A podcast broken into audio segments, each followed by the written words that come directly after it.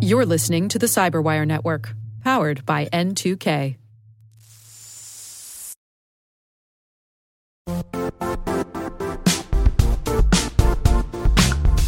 Don't struggle to align your organization's cybersecurity with business risk. Get the only solution that goes beyond reacting to threats with vulnerability and risk monitoring. You need the next evolution of MDR, and only Critical Start delivers it. Critical Start doesn't just monitor and respond to threats. They put you in control by detecting suspicious activities, quickly responding to contain threats, and identifying your most critical assets and protecting them against vulnerabilities and exposures. With continuous visibility, expert guidance, and measurable risk reduction, Critical Start has redefined what it means to manage cyber risk. Demonstrate provable security maturity to your leadership while positioning your program to achieve the greatest risk reduction per dollar spent. Stop fearing risk and start managing it with Critical Start. Visit criticalstart.com and request a demo today. That's criticalstart.com.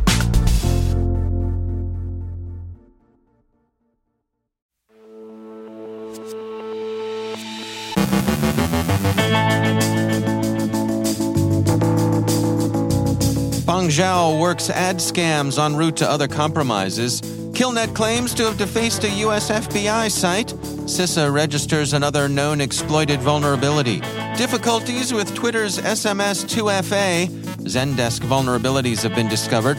Joe Carrigan explains registration bombing for email addresses. Our guest is Miles Hutchinson from Jumio with insights on defense against sophisticated ransomware attacks and Billbug romps through Asian government agencies.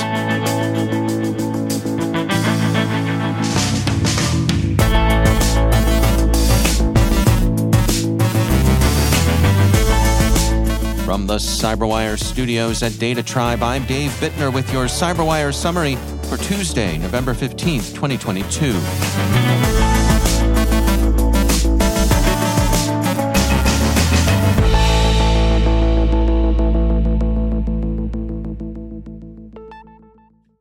Cyjax has published a report on Fangxiao, a Chinese threat actor apparently motivated by financial gain as opposed to espionage. It relies on phishing baited with spoof domains of legitimate companies to spread adware. It also appears to be implicated in mobile malware distribution. Cyjax writes, we assess that Fangxiao is a Chinese based threat actor likely motivated by profit the operators are experienced in running these kinds of imposter campaigns, willing to be dynamic to achieve their objectives, and technically and logistically capable of scaling to expand their business. So, Fangxiao makes money en route to whatever it gets, ultimately from compromised systems, by fees for referrals. Tripwire, which has also looked at the scam, explains how it works. They say with a UK IP address and Android user agent, the researchers were led to multiple domains before receiving a malicious APK. This file is identified by VirusTotal as Triada, an Android malware. And then comes a connection to an Amazon affiliate.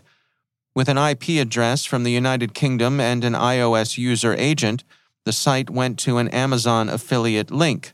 This permits whoever handled the final reroute to receive a commission on every Amazon purchase made using the same device for the next 24 hours, which may represent a substantial source of income.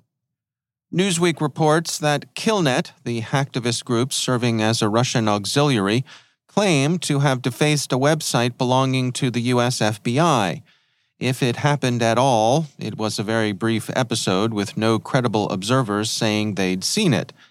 The claim, however, itself represents a small nuisance in the information operations Killnet and other Russian organizations have fitfully waged against Ukraine and countries sympathetic to Ukraine's cause. Killnet and other Russian auxiliaries have, over the past month, proven relatively indifferent to whether or not they've actually achieved the kind of access or disruption they've claimed. It's the claim, the friction induced in the opposition, not the reality of the attack, that matters. CISA has added a new item to its known exploited vulnerabilities catalog. Federal executive civilian agencies have until December 5th to look for, fix, and report action on CVE 2022 41049, a Microsoft Windows Mark of the Web security feature bypass vulnerability. The remediation is, as usual, to apply updates per vendor instructions. Numerous Twitter users are reporting problems with the platform's two factor authentication system. Wired has a summary of what's been going on, stating some users are reporting problems when they attempt to generate two factor authentication codes over SMS. Either the texts don't come or they're delayed by hours. That functionality may be among the bloatware Twitter's new owners say they're interested in purging from their service. Twitter's Help Center still indicates this morning that two factor authentication remains available and Wired and others note that SMS is not the best form of multi factor authentication available. Researchers at Varonis have discovered a vulnerability in the customer support product Zendesk that could have allowed attackers to access customer accounts. The researchers found a SQL injection vulnerability and a logical access flaw that affected the product's reporting and analytics tool Zendesk Explore, which is disabled by default. The researchers state that the flaw would have allowed threat actors to access conversations, email addresses, tickets, comments, and other information from Zendesk accounts with Explore enabled. Varonis explains to exploit the vulnerability, an attacker would first register for the ticketing service of its victim's Zendesk account as a new external user Registration is enabled by default because many Zendesk customers rely on end users submitting support tickets directly via the web. Zendesk Explore is not enabled by default, but is heavily advertised as a requirement for the Analytic Insights page. Zendesk promptly developed a patch for the flaw after Varonis notified them of the problem. Varonis says the vendor began working on a fix the same day they were notified.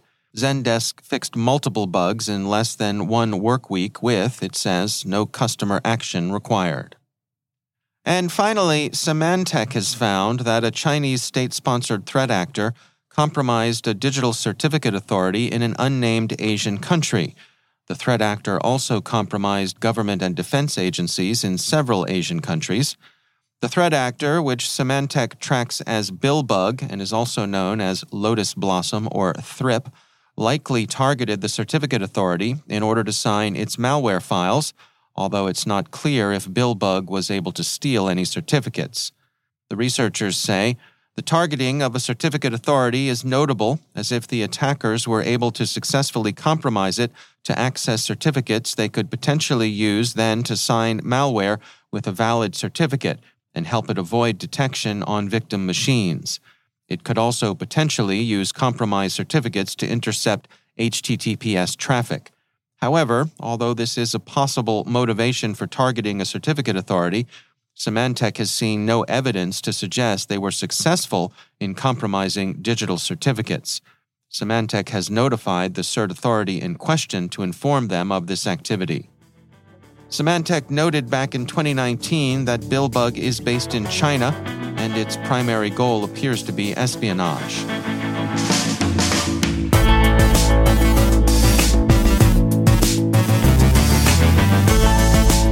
Coming up after the break, Joe Carrigan explains registration bombing for email addresses. Our guest is Miles Hutchinson from Jumio with insights on defense against sophisticated ransomware attackers. Stick around.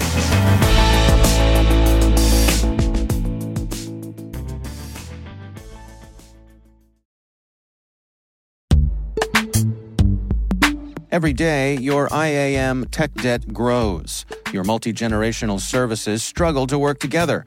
Building an identity fabric can fix this. It makes all your identity tooling stronger and allows you to connect any app to any service you want to use with zero coding, zero maintenance, and zero app downtime.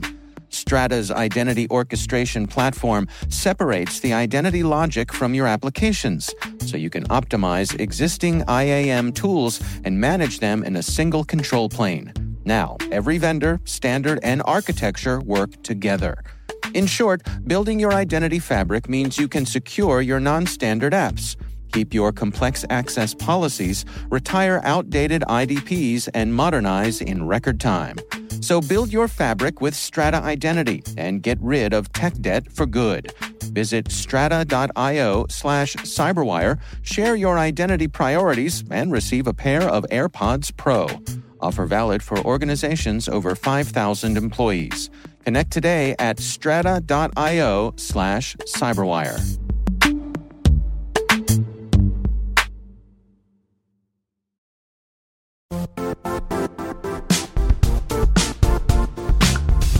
The IT world used to be simpler. You only had to secure and manage environments that you controlled. Then came new technologies and new ways to work. Now, employees, apps, and networks are everywhere. This means poor visibility, security gaps, and added risk. That's why Cloudflare created the first ever connectivity cloud. Visit cloudflare.com to protect your business everywhere you do business.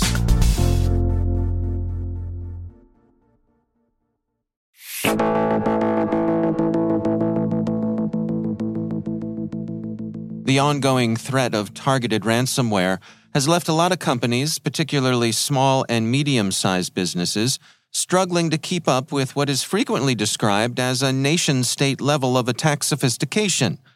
Miles Hutchinson is Chief Information Security Officer at identity verification and online mobile payments company Jumio, where he and his colleagues are on the front lines of this fight. More and more and more, we're seeing the tactics used by nation state or state sponsored attackers and the tactics used by organized crime groups that traditionally those two worlds were kind of apart. And more and more re- over the years, we've seen those worlds converge. So we're seeing the tactics used by both sides being very similar. And then where are we at today? Everybody's ecosystem is, technical ecosystem is such that we're also reliant on so much technology and so many you think of the um, variety of vendors that we have all got within our businesses everybody is susceptible to this in one way, shape, or form. You know, we're, we're all either going to be directly targeted or indirectly targeted because we end up accidentally in the in the blast radius of somebody else's attack that's being directed their way. So yeah, you you can end up unfortunately being indirectly impacted by this just by association with a vendor that's um, on a hit list of a nation state attacker. And how eh, do you define a nation state attacker? I mean, or, or, or, I guess more specifically, the, the types of uh, attacks that they generally use. Is, is it clear or is there some fuzziness there? I think there's definitely some, as I said kind of before, I think that, that I think historically that used to be quite clear cut. And the targets that they, and the approach was a bit more obvious that if you saw that type of approach, it was definitely that this is coming from a nation state. Whereas these days, you're seeing nation state attackers and um, crime groups that they sponsor sharing tactics or using similar tactics. We're seeing, we saw, uh, uh, you know, many, many years ago, we saw that certain, certain attack patterns that were coming out of the US that were, were leaked, but are then picked up and then made it out into the public domain and then also made it into uh, attack packages that are used by other nations back on themselves, uh, uh, uh, back on you know back on other nations as well. So I, I, think the lines are blurred for sure. I think the lines are definitely blurred. Um, and then you know that definition of well, how do you know it's you know how, how do you attribute who it's come from? Um, we are seeing we are seeing that, that certain attacks coming from organized groups that are when you lift the lid on it, it's you know all, all, all evidence kind of points towards this is a state sponsored attack. It's it's extremely difficult to, to to prove it, but the evidence, the weight of evidence, suggests that a lot of these attacks are coming from um, groups that are being backed by nation states. And so, where does that put your average organization then in, in terms of prioritizing their defenses? Yeah, well, I think the good news on this, the good news on this is from a priority point of view, the good news is if you're doing the basics, then I wouldn't say you've got nothing to worry about, right? And, I, and equally, I wouldn't want to say you've got something to worry about. But if you're doing the, the right things at the right time in the right part of your business, then come the day that the worst happens, you're prepared. And, and I think, irrespective of who that comes from, be that does that come from a nation state, does that come from organised crime group, or equally, equally, Dave, the other thing, does that come from yourselves because you've had an accident, you know, a, a cyber accident yourselves? The key point is if you've got the foundation, cover the foundations, cover the, get the foundations right. Make sure you understand what your business is. Make sure you understand where your most important data is. Make sure you understand where your most, you know, where, where all of your exposures are and make sure most of all that you know what you're going to do come the day that something happens. So you're ready. So I'm not sure that unless you're in the business of attacking other nations and unless you're in the you know unless you're in kind of military or government or you're in the business where every single minute of every single day you know that you're being attacked like this then you take a slightly different approach but i think to your general general enterprise business or small medium um, sized business that isn't in that category but could get caught up within it because of by association with another vendor or by association with a marketing campaign or a customer that you've onboarded. I think if you've got the basics covered, then that's going to stand you in good stead for whoever's coming your way. Are there any common shortcomings that, that you see? Maybe you know some blind spots that that organizations overlook. There's there's been a, a few years of people talking about you know, ransomware is going up and up and up and up. We've, we've seen it growing year on year. I think the stats in the last year, it has gone up again. I think it's gone up again by another 120% in the last year. And all of the, all of, you know, the majority of where we're seeing attacks growing is all targeting the, the human. So the, the human risk is growing for sure. Um, there's, there's a, you know, the, the, adage out there saying that the, people are the weakest link, and I really don't buy into that at all. I just think pe- people are the most targeted because the attack surface of the human is far far wider, so um, better return. So, yeah, I think look, shortcomings on this. I think it's making sure that you're, you're protecting your, your your humans within your business and the equipment that those people are using because by and large, it's that equipment that's initially used. If you think of an attack, an attack doesn't have a it's not all over and done with very quickly. It's typically a, these types of attacks that we're talking about, nation state or sponsored, they typically are a fairly uh, convoluted attack pattern. So it starts with a point of entry. You're then going to um, maneuver within the business and, and, pivot to other other parts of that business once you're inside them until you get to a point where you've found something of interest to perform, you know, the payload or whatever it is that your intent is. So it's typically not just a break through the front door and smash and grab and get out of there. It's it's normally quite a um, quite a drawn out process. So, uh, but it usually starts with the person, and it usually starts with the person, the, the user's equipment. So that's one thing that a lot of companies can spend a lot, a lot more time on making sure that they're protecting their humans and protecting the equipment that those humans are using. That's Miles Hutchinson from Jumio.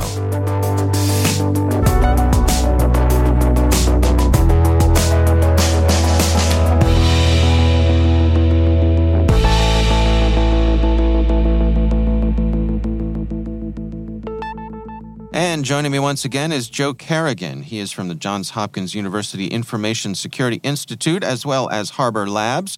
Joe, it's always great to have you back. Hi, Dave. Uh, so, we were talking about uh, some stuff over on the Hacking Humans podcast, which you and I co host.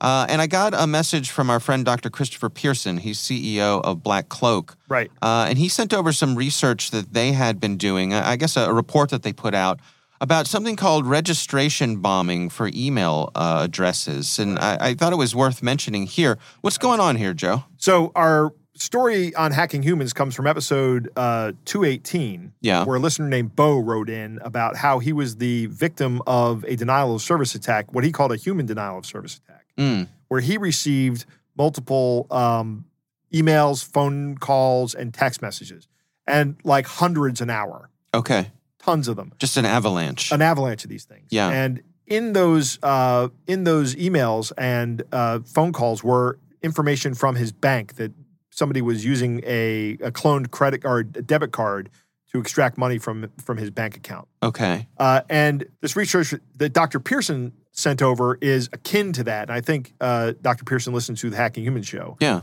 And sent this over. But uh, Black Cloak has this concept of registration bombing, which is kind of like automation of that attack. Okay. So what happens here is I'm a bad guy, Uh-huh. right? So I, and and like bad guys, I often sign up for newsletters Right. or maybe access to websites. Okay. And every time I do that, I notice that when I sign up for a website xyz.com, they send me an alert that says, "Did you sign up for this email uh, this website? Right. Please confirm by clicking on this link and we'll validate your email address." Mhm. Wow, that's useful.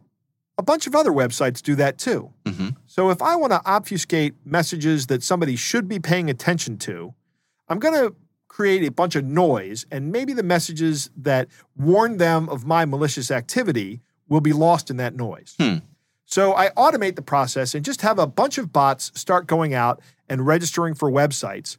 Those websites all send an email to this person's account, to my victim's account. And then while that's going on, I start conducting my fraud. So they get an email from their bank that says, We noticed that you just transferred $2,000 out of your bank account. Mm. And hopefully the person doesn't see it Because of all the noise. because of the other, other noise that's in there. right. It's actually a very creative attack. Mm-hmm. Mm-hmm. So I'm getting hundreds of emails flooding my box, Right. and in the midst of that, the bad guys do their thing, hoping that I will miss the legit one from my bank or some retailer that I'm working with online, something like that. Correct. How does one protect themselves against this? This is a tough one, Dave. I've actually been thinking about this for a while because since Bo's story, I've been actually kind of concerned about this kind of attack. uh-huh. Uh, but I think I have a solution, and I haven't tried it yet. Okay. Uh, but I, what I'm going to do is I'm going to open up a an email account just for my financial institutions that I deal with. Mm. Right. Anything, anybody I have a credit card with or a bank account with, I'm going to say my email address is now this. Please use this. Okay. And that way, they will send their emails to that address, which I can monitor on my phone or uh, through my web browser or however. The key difference being that this is not an email I ever publish to anybody, I see. right? So nobody go, ever goes, Joe Carrigan, oh, he is Joe's Bills at gmail.com. Right. Right. right. Right. Uh, They, Right. they, they'll, they'll do the Google search and they'll find my, uh, my OG Gmail account and they'll go, oh, there's Joe's uh, email. I Mhm. can send him emails and pester him. Um, or maybe I can flood his inbox with uh, a bunch of messages. But they'll flood my inbox with a bunch of messages, and I'll still get the email in the financial account uh, in the you know in, in Joe's banking Joe's bills dot at gmail.com. Yeah, what I'm wondering about though, because I think some of this happens when uh, credentials have been compromised. So, Right. say for example, your banking credentials were compromised.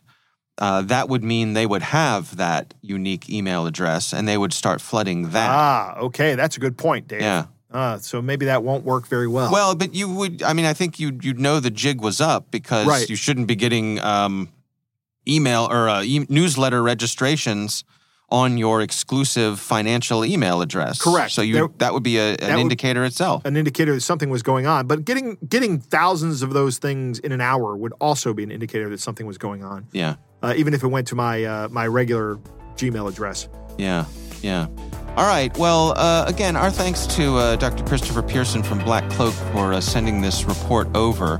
Uh, the report is titled New Registration Bomb Email Attack Distracts Victims of Financial Fraud. Uh, worth checking out. Joe Carrigan, thanks for joining us. My pleasure, Dave.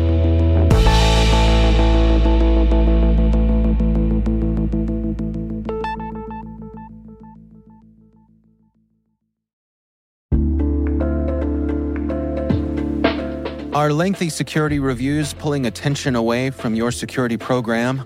With the largest network of trust centers, Vanta can help you streamline security reviews to win customer trust, save time, and close deals fast. Proactively demonstrate security by showcasing key resources like your SOC 2 or ISO 27001 and provide real time evidence for passing controls. And when a security questionnaire is required, Vanta takes the first pass for you. Visit vanta.com slash cyber to take a self-serve tour. That's vanta.com slash cyber.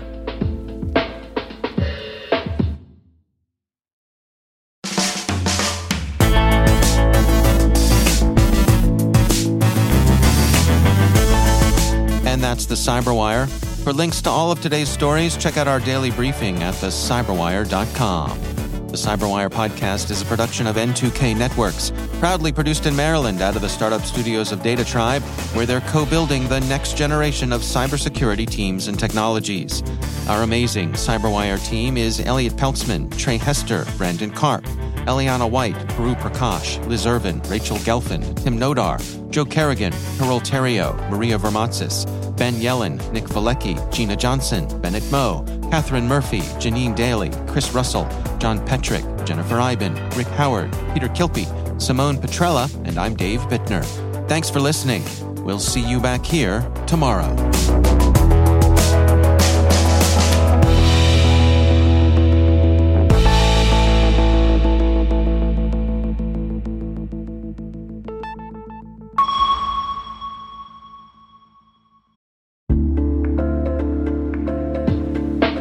Listeners.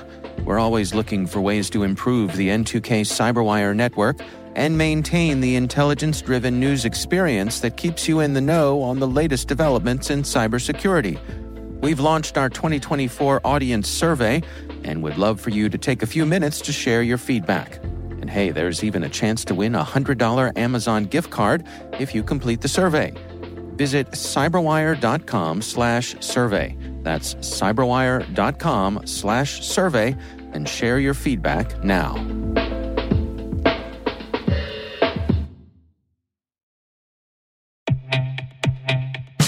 And now, a word from our sponsor, SpyCloud, the leader in operationalizing cybercrime analytics.